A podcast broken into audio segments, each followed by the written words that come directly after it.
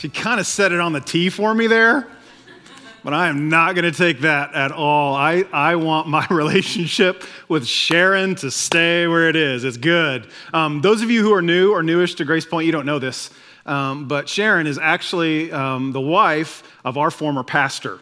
Um, and Sharon is jumping in and um, serving the church in this way through some, some communication stuff with um, Nikki. Um, but you also need to know her husband, Ed, serves downstairs in the fort every single, almost every single week.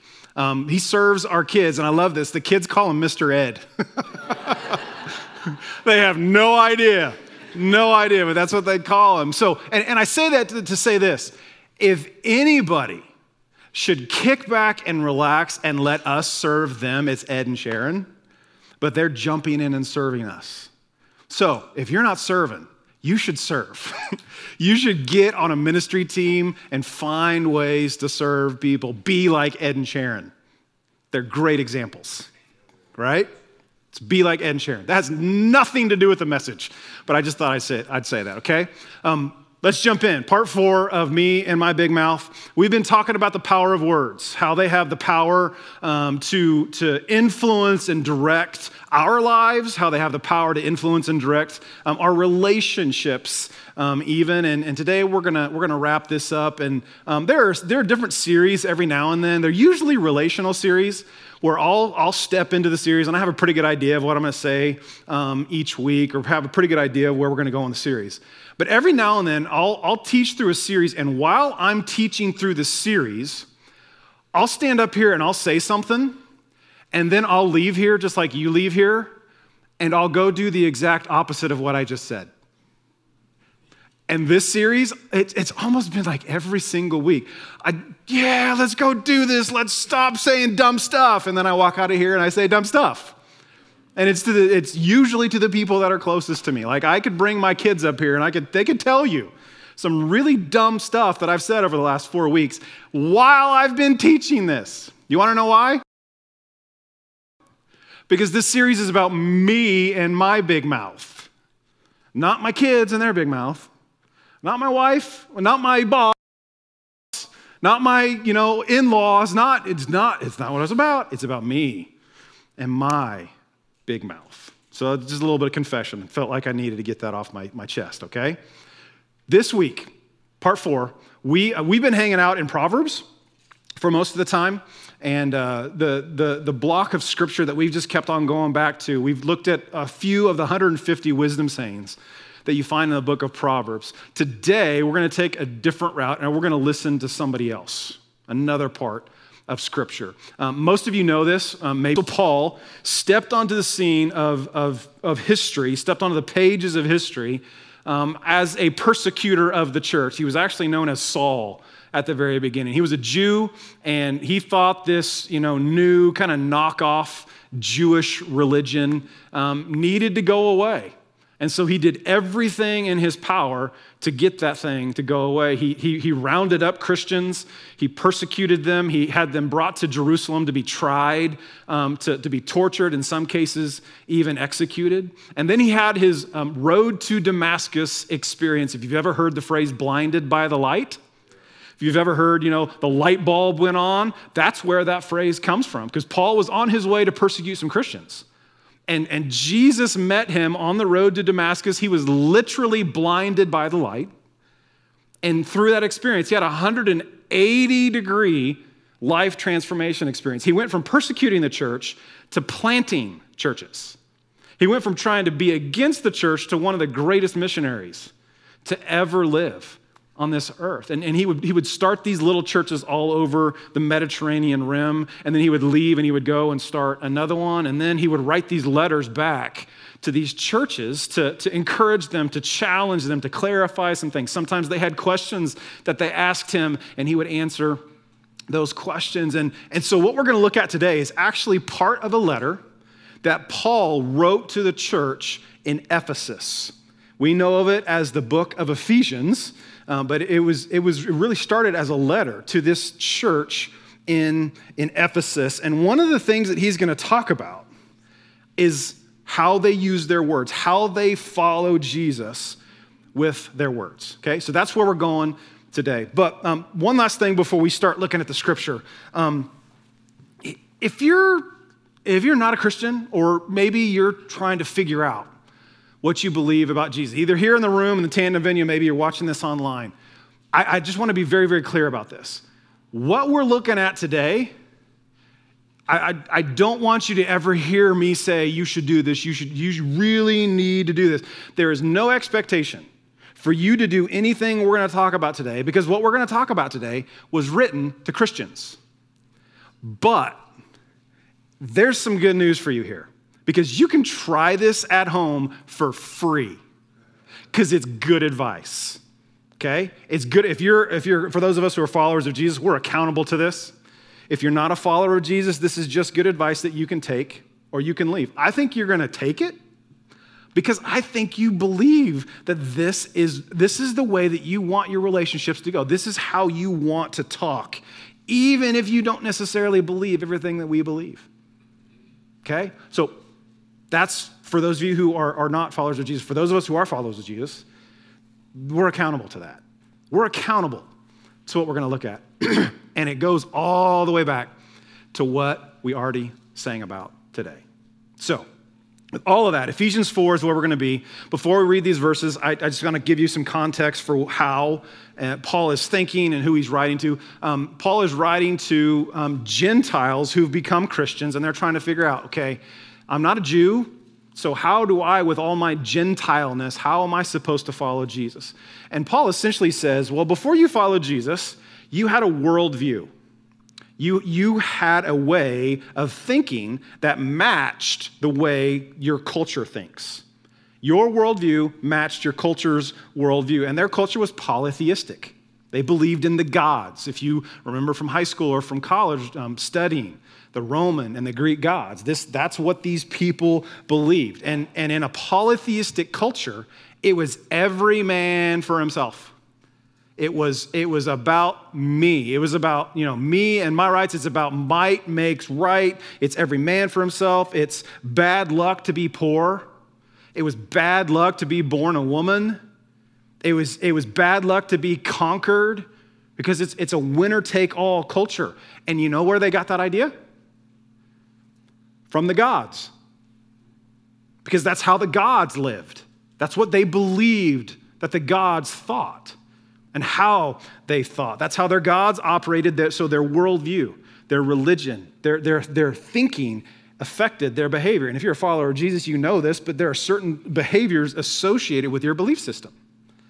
Like your belief system should affect how you live. It affects how you uh, view people, how you treat people, how you remain faithful to your spouse, how you love your neighbor, how you love your enemy. There, there are certain behaviors that are associated with our belief system. But in paganism, in, in, a polytheistic culture, there is no morality.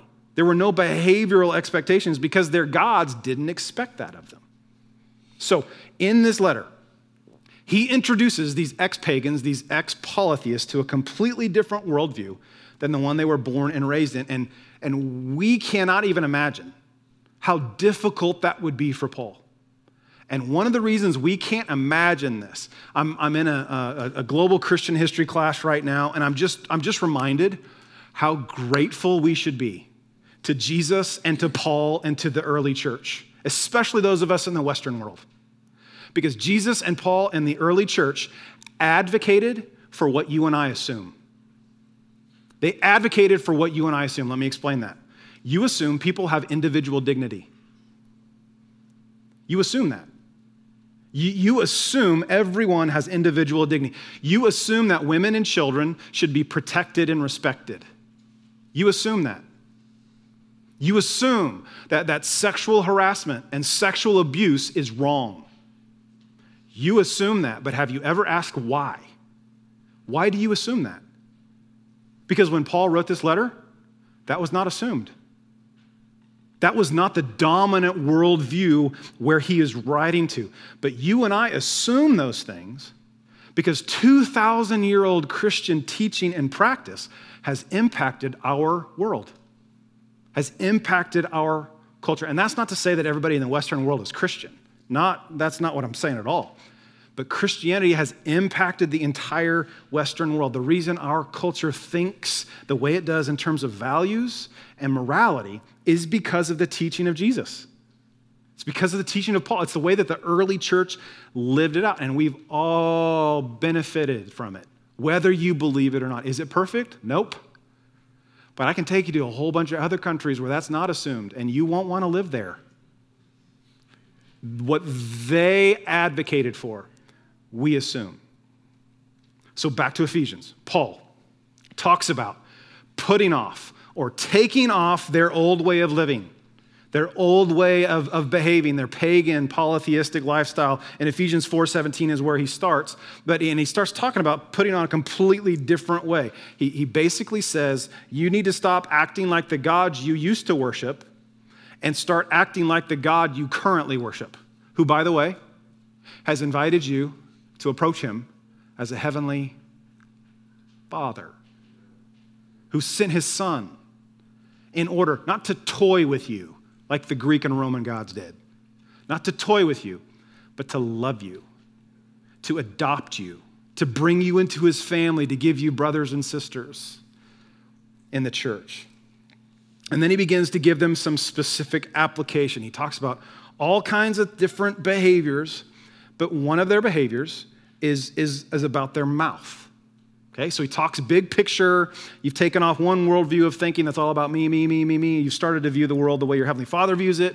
And when that happens, here's what it's going to look like in real time. And here's the specific application of this new way of living. Ephesians 4, starting in verse 29, he says, Do not let any unwholesome talk come out of your mouths do not let any unwholesome talk come out of your mouth. Now, the most interesting word in that, in that sentence to me is unwholesome.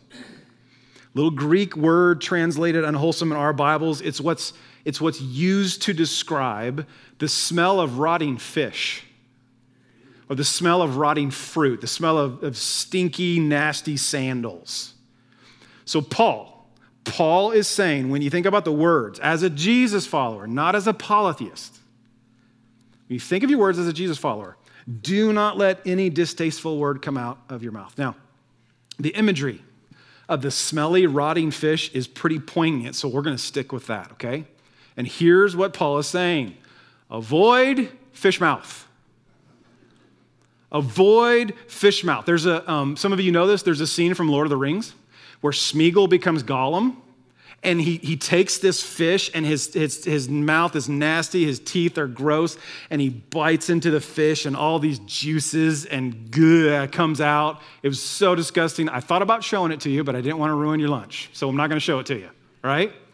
But i am going to show this to you. This is this is the picture of this guy instead okay? Paul's saying don't be that guy okay? That's a little bit gross.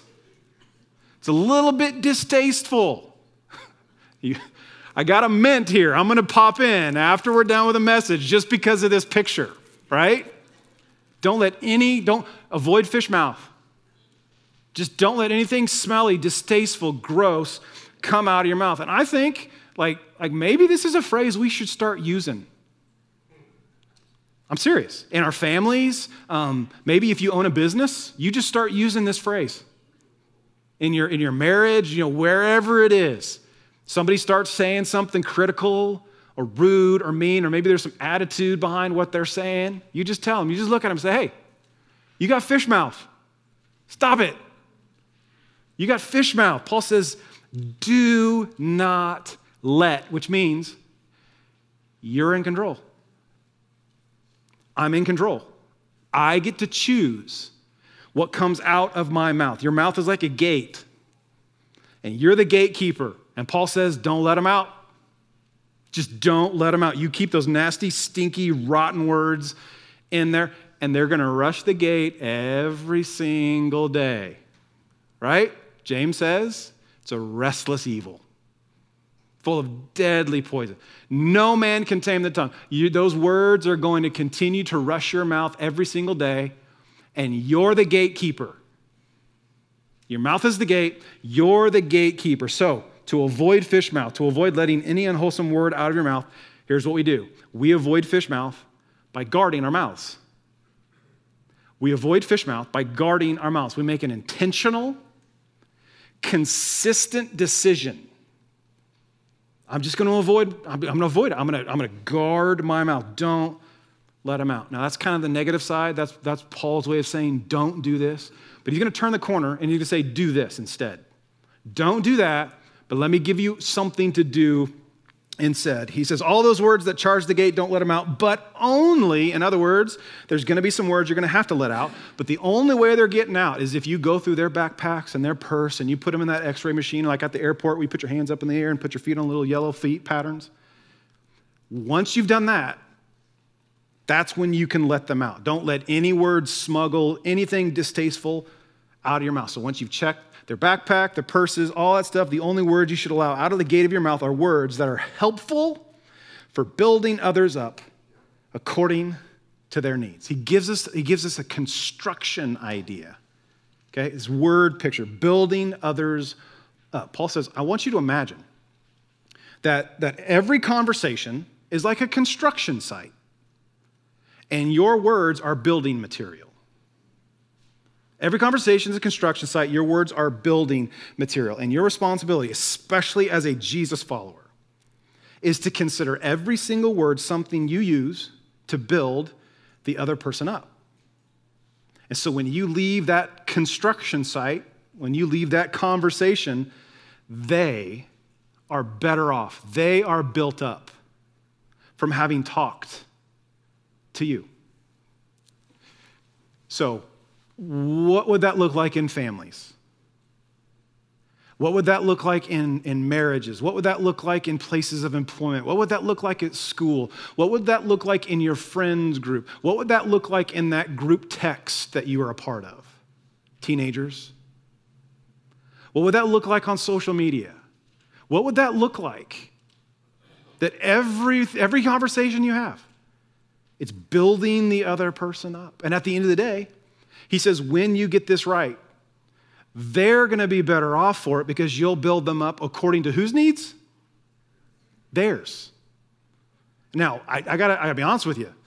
I struggle with that one. It's challenging because I want to talk about what I want to talk about. Your story's good, but I got a different one, right? Like I'm listening to you, but I'm not listening to hear you, I'm listening to respond to you. I got, I got my thing where, where I think the conversation go, and very rarely am I thinking about the other person's needs when they're talking. But Paul says that's not the way of Jesus. That's the old way. That's, that's the, the ex pagan way. That's the polytheistic way. I'm talking about the new way. I'm talking about the Jesus life way. Because for God so loved the world that he took? No, it's for God so loved the world that he gave, and we should look for opportunities to use our words, to give, to build people up, so that it may benefit. It may benefit those who listen. It's for their benefit, not yours. But I want to tell my story. I want to make my point. I want to get a word in. I want them to know how smart I am. I want to have the last word. I want to throw in my zinger. I want to say my thing. And God is saying through Paul, Tim, it's not about you. It's not about you. That's the way the pagans live. That's the way of the gods. That's not the way of your God. And then he gets spiritual. He gets spiritual on us, but this is so practical. He says, when it comes to your words, do not grieve the Holy Spirit of God. Hey, did you know you have the power to grieve the Holy Spirit? You, with your words, have the power to grieve the Holy Spirit. You can say something to someone that makes the Holy Spirit go, Here I am trying to build them up, and you come along with your words and tear them down. Why would you do that? And, and I'm not saying I like having that ability. But Paul says, don't do that. And then it's like Paul pauses and he thinks, okay, you know what? Some of the people in my audience, they're, they're going to hear this, they're going to read this, they're, they're, they're, they're going to struggle with this. And the reason they're going to struggle with it is because things have happened to them that they had no control over. And, and, and because of words, and I'm just telling you, he's about to get up in our business. Okay? So everybody put your seatbelt on. Because listen, if I was writing this, I would have just stopped at the Holy Spirit and left it like in the ethereal, like, was it really the Holy Spirit? I don't know. I don't know. But Paul, Paul doesn't stop. He, does, he doesn't give us applications and move on. Paul's smart enough to know that we can figure that out. So instead, Paul goes to the root of why many of us struggle with this. And it looks like he's changing the subject, but he's not changing the subject. He's getting to the heart of the subject. Why, why is it that you and I allow things to escalate sometimes? Like, why is it that you say things and I say things that we walk away and go, What in the world? Why, why did I go there? Why did I say that? And he says, If, if you're going to get this right, if you're going to be a builder instead of a demolisher, there's something you need to deal with in your heart. And here's what he says Get rid of all bitterness Get rid of all bitterness. Wait a minute, Paul. I thought we were talking about words. Paul says, I am. I am talking about words. I'm still talking about words. The little Greek phrase, get rid of, does not mean stop. It means gather it all up, put it in a bag, tie the bag, walk it out to the street, drop it, and leave it like you do trash. Get rid of it. I want you to pack it all up, put it in the trash bag, take it out to the street, and let somebody else take it away and don't deal with it again. You see, bitterness, bitterness shows up not only in what you say, but usually, at least this is in my life, how you say it. And most of the time, who you say it to. Isn't it true? Like your bitterness comes out most around the people you love the most? You can't be a builder if you're bitter. You can't be a builder if you're bitter because your bitterness will seep into your words, your volume, your tone, your attitude. It, it affects both the, both the content and the intent of what you say. And Paul says, get rid of it. Get rid of it. And, and the way you get rid of it, I mean, the, the antidote, the solution for bitterness, you guys know this already. Bitterness requires forgiveness. Bitterness requires forgiveness because for most of us, our bitterness comes from words spoken to us, about us, or over us. To us, about us, or over us. Because you grew up in a home where your parents never spoke positive words of encouragement to you. And even when they did, there was a little barb, there was a little hook on it. Or you're coming out of a marriage where words were used to keep you down. They took something from you, they took your self esteem. They took your self image. Words were used to take your reputation, maybe a season of your life, maybe, maybe even your money. And, but then you don't stay there. You go into new relationships. You go into new cities. You go into new friendships. You go into new jobs. You go into new churches. And though the, the shrapnel from those wounds go with you, the shrapnel from words spoken to you, over you, and about you. We bring that into our current relationships. We bring those into it, and it affects what you say. It affects how you say it, it affects the tone and the words that you let come out of your mouth. People, people dealing with bitterness are trying to pay people back that never did anything to them because they can't pay the person back who wounded them. People with bitterness are trying to pay people back that never did anything to them because they can't pay the person back who wounded them. And the remedy for that is forgiveness. Forgiveness is simply the decision to give someone from your past what they don't deserve so you can give someone in your present what they do. So, moms, dads, husbands, wives, sons, daughters. Get rid of your bitterness. Make the decision to forgive. If you're a single parent, you got to deal with your bitterness because if you're not careful, all of us, what was taken from us from someone else in the past comes out in relationships right now today. Paul says, get rid of it. But he's not done. He's not done. There's a list. Get rid of all bitterness, get rid of rage and anger, get rid of brawling, all that yelling and screaming and stuff you allow to escalate. Get rid of brawling and slander. Tim Collins talked about that last week. Get rid of gossip. Get rid of it. Get rid of, along with every form of malice. Take all that stuff, put it in a big old bag, take it out to the street, and just get rid of it. Paul says to those first century Gentiles trying to figure out how to follow Jesus, this is a different way. I know it's a different way.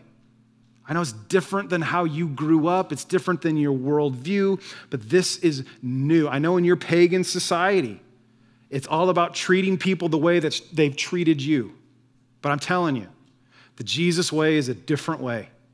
I'm calling you to a different standard. And so, Paul, what exactly does that look like? Right? How, how, how do we, what does it look like to be a builder? He goes on, verse 32.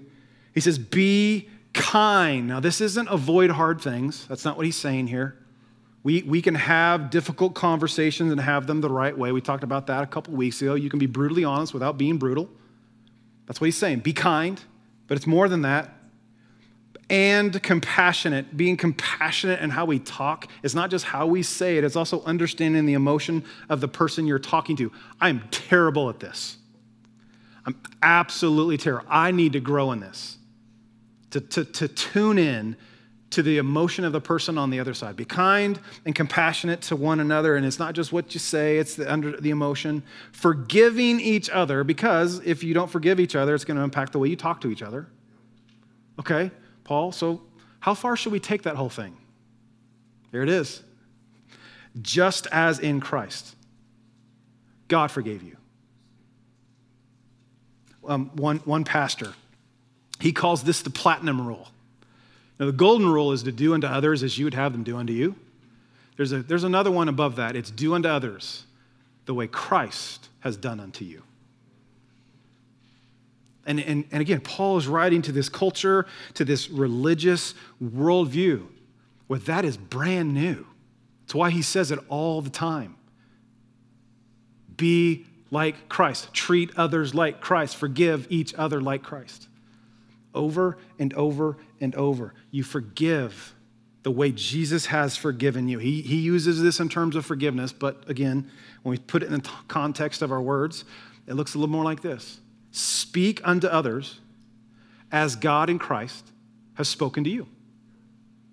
Speak unto others as God in Christ has spoken to you. How would that change? How would that change your place of business if you have control over that? How would that change your family? How would that change that broken relationship with your brother because of Christmas of 91? What would that change in your marriage? What would that change in that relationship with your prodigal son, your prodigal daughter? Speak unto them the way Christ has spoken to you. Paul is saying, look at the grace that God has given you, and then turn around and give that kind of grace to other people with the way you talk. Here's what I'm going to do I'm going to, I'm to go back through the whole passage.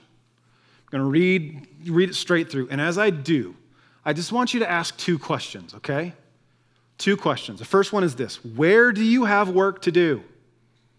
When it comes to this, where's the areas that you have work to do? And the second question is not as much fun. Who hopes you'll get to work soon? Where do you have work to do? And who hopes you'll get to work soon? So here's the passage all put together. We're thinking about these two questions as we work through it. Here we go. Do not let any unwholesome talk come out of your mouths, no fish mouth, but only what is helpful for building others up because you're on a construction site, according to their needs, not yours, that it may benefit those who listen. And do not grieve the Holy Spirit of God. Don't cause the Spirit to go, Why did you say that? Do not grieve the Holy Spirit of God, with whom you were sealed for the day of redemption. In other words, God has made an unconditional promise to you. He's pledged you his unconditional love. Why would you make your love conditional towards other people? Get rid of all bitterness, rage and anger, brawling and slander, along with every form of malice. Put in a bag, take it out to the street, leave it there. Be kind. Just decide that you, as you guard your mouth, if the words aren't kind, you're not going to say them. Be kind and compassionate. Dial into the emotion of the other person.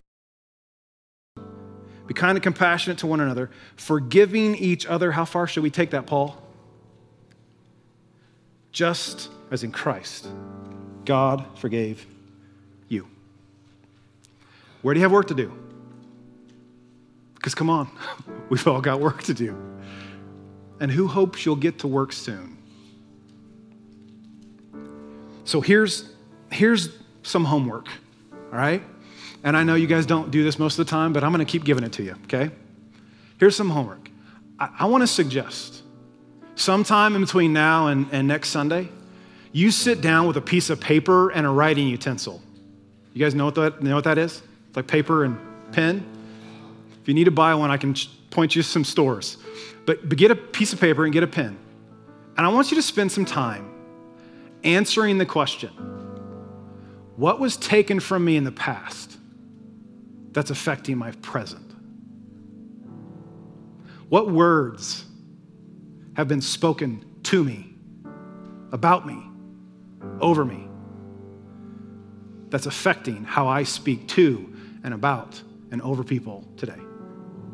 Like, why is it, why is it that I fly off the handle when that situation happens? What, what, what has been taken from me that I'm trying to extract from other people? From, from that first marriage, from that job, from, you know, what do I think somebody owes me that I'm trying to get from other people? I'm trying to get from my kids, my husband, my wife to pay back a debt. They don't know. I want you to actually write down the words that have been spoken to you, about you, or over you. And listen, I know it's not pleasant to think about this. We want to forget them. We want to push them down into the deep recesses of our minds. But is that the best way to deal with that?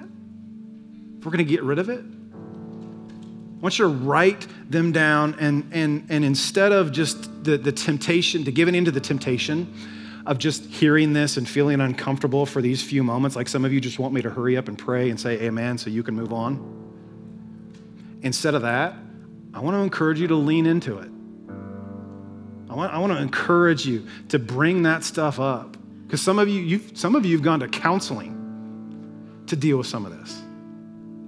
And I just want you to spend some time. Get a piece of paper, write something with, and write out the words that were spoken to you, about you, or over you. And then, here's what I want you to do I want you to look at the words and I want you to read them. You can read them out loud, you can read them to yourself.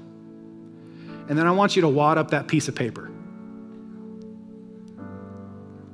I want you to put it into a plastic bag. I want you to tie it real tight. I want you to walk out to your dumpster, to your trash can, scare away the cats, the mice, whatever's around. Open the lid, throw it in there, and leave it. Get rid of it.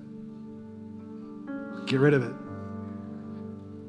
Get rid of it. Bitterness, rage, anger, malice, whatever it is that you're trying to extract from the people around you because of what people in your past have done. Just get rid of it. Now, see, as followers of Jesus, we take our cues from the one who gave his life for us, not our cues from the ones who take life from us. We take our cues from Him. And when you do, when you avoid fish mouth, you're being like your Father in heaven. When you build instead of destroy, you're being like your Father in heaven. When you're kind and compassionate, you're being like your Father in heaven. And when you get rid of all bitterness, when you forgive, you're like your Father in heaven. And going back to the very first song we sang today, you will be free. Speak unto others the way Christ has spoken unto you. Father in heaven, this is a whole lot easier to sit up here and say than it is to walk out of this place and do. So many layers to this, so many interconnected relationships in this. But God, I believe that you are greater than that.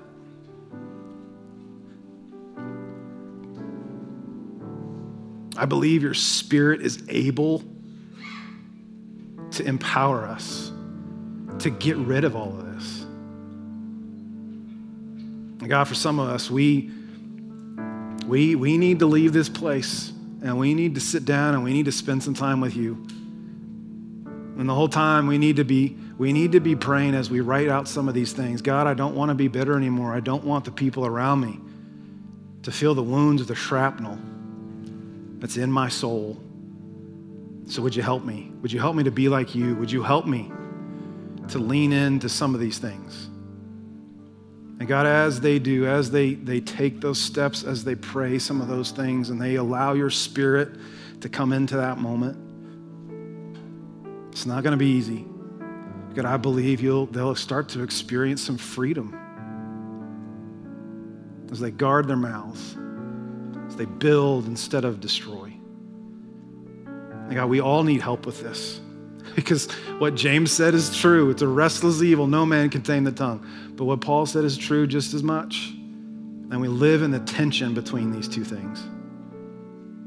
So, God, would you help us as your people to reflect your grace in everything we do, especially when it comes to the power of our words? God, would you help us as men and women, as people that are trying to follow hard after Jesus, to bring bits and pieces of your kingdom to this earth in the words that we speak to people, about people, and over people. In the end, it is about your kingdom. It is about your glory. It is about your power forever and ever and ever and ever. And we ask all these things. We say all of these things in the name of Jesus.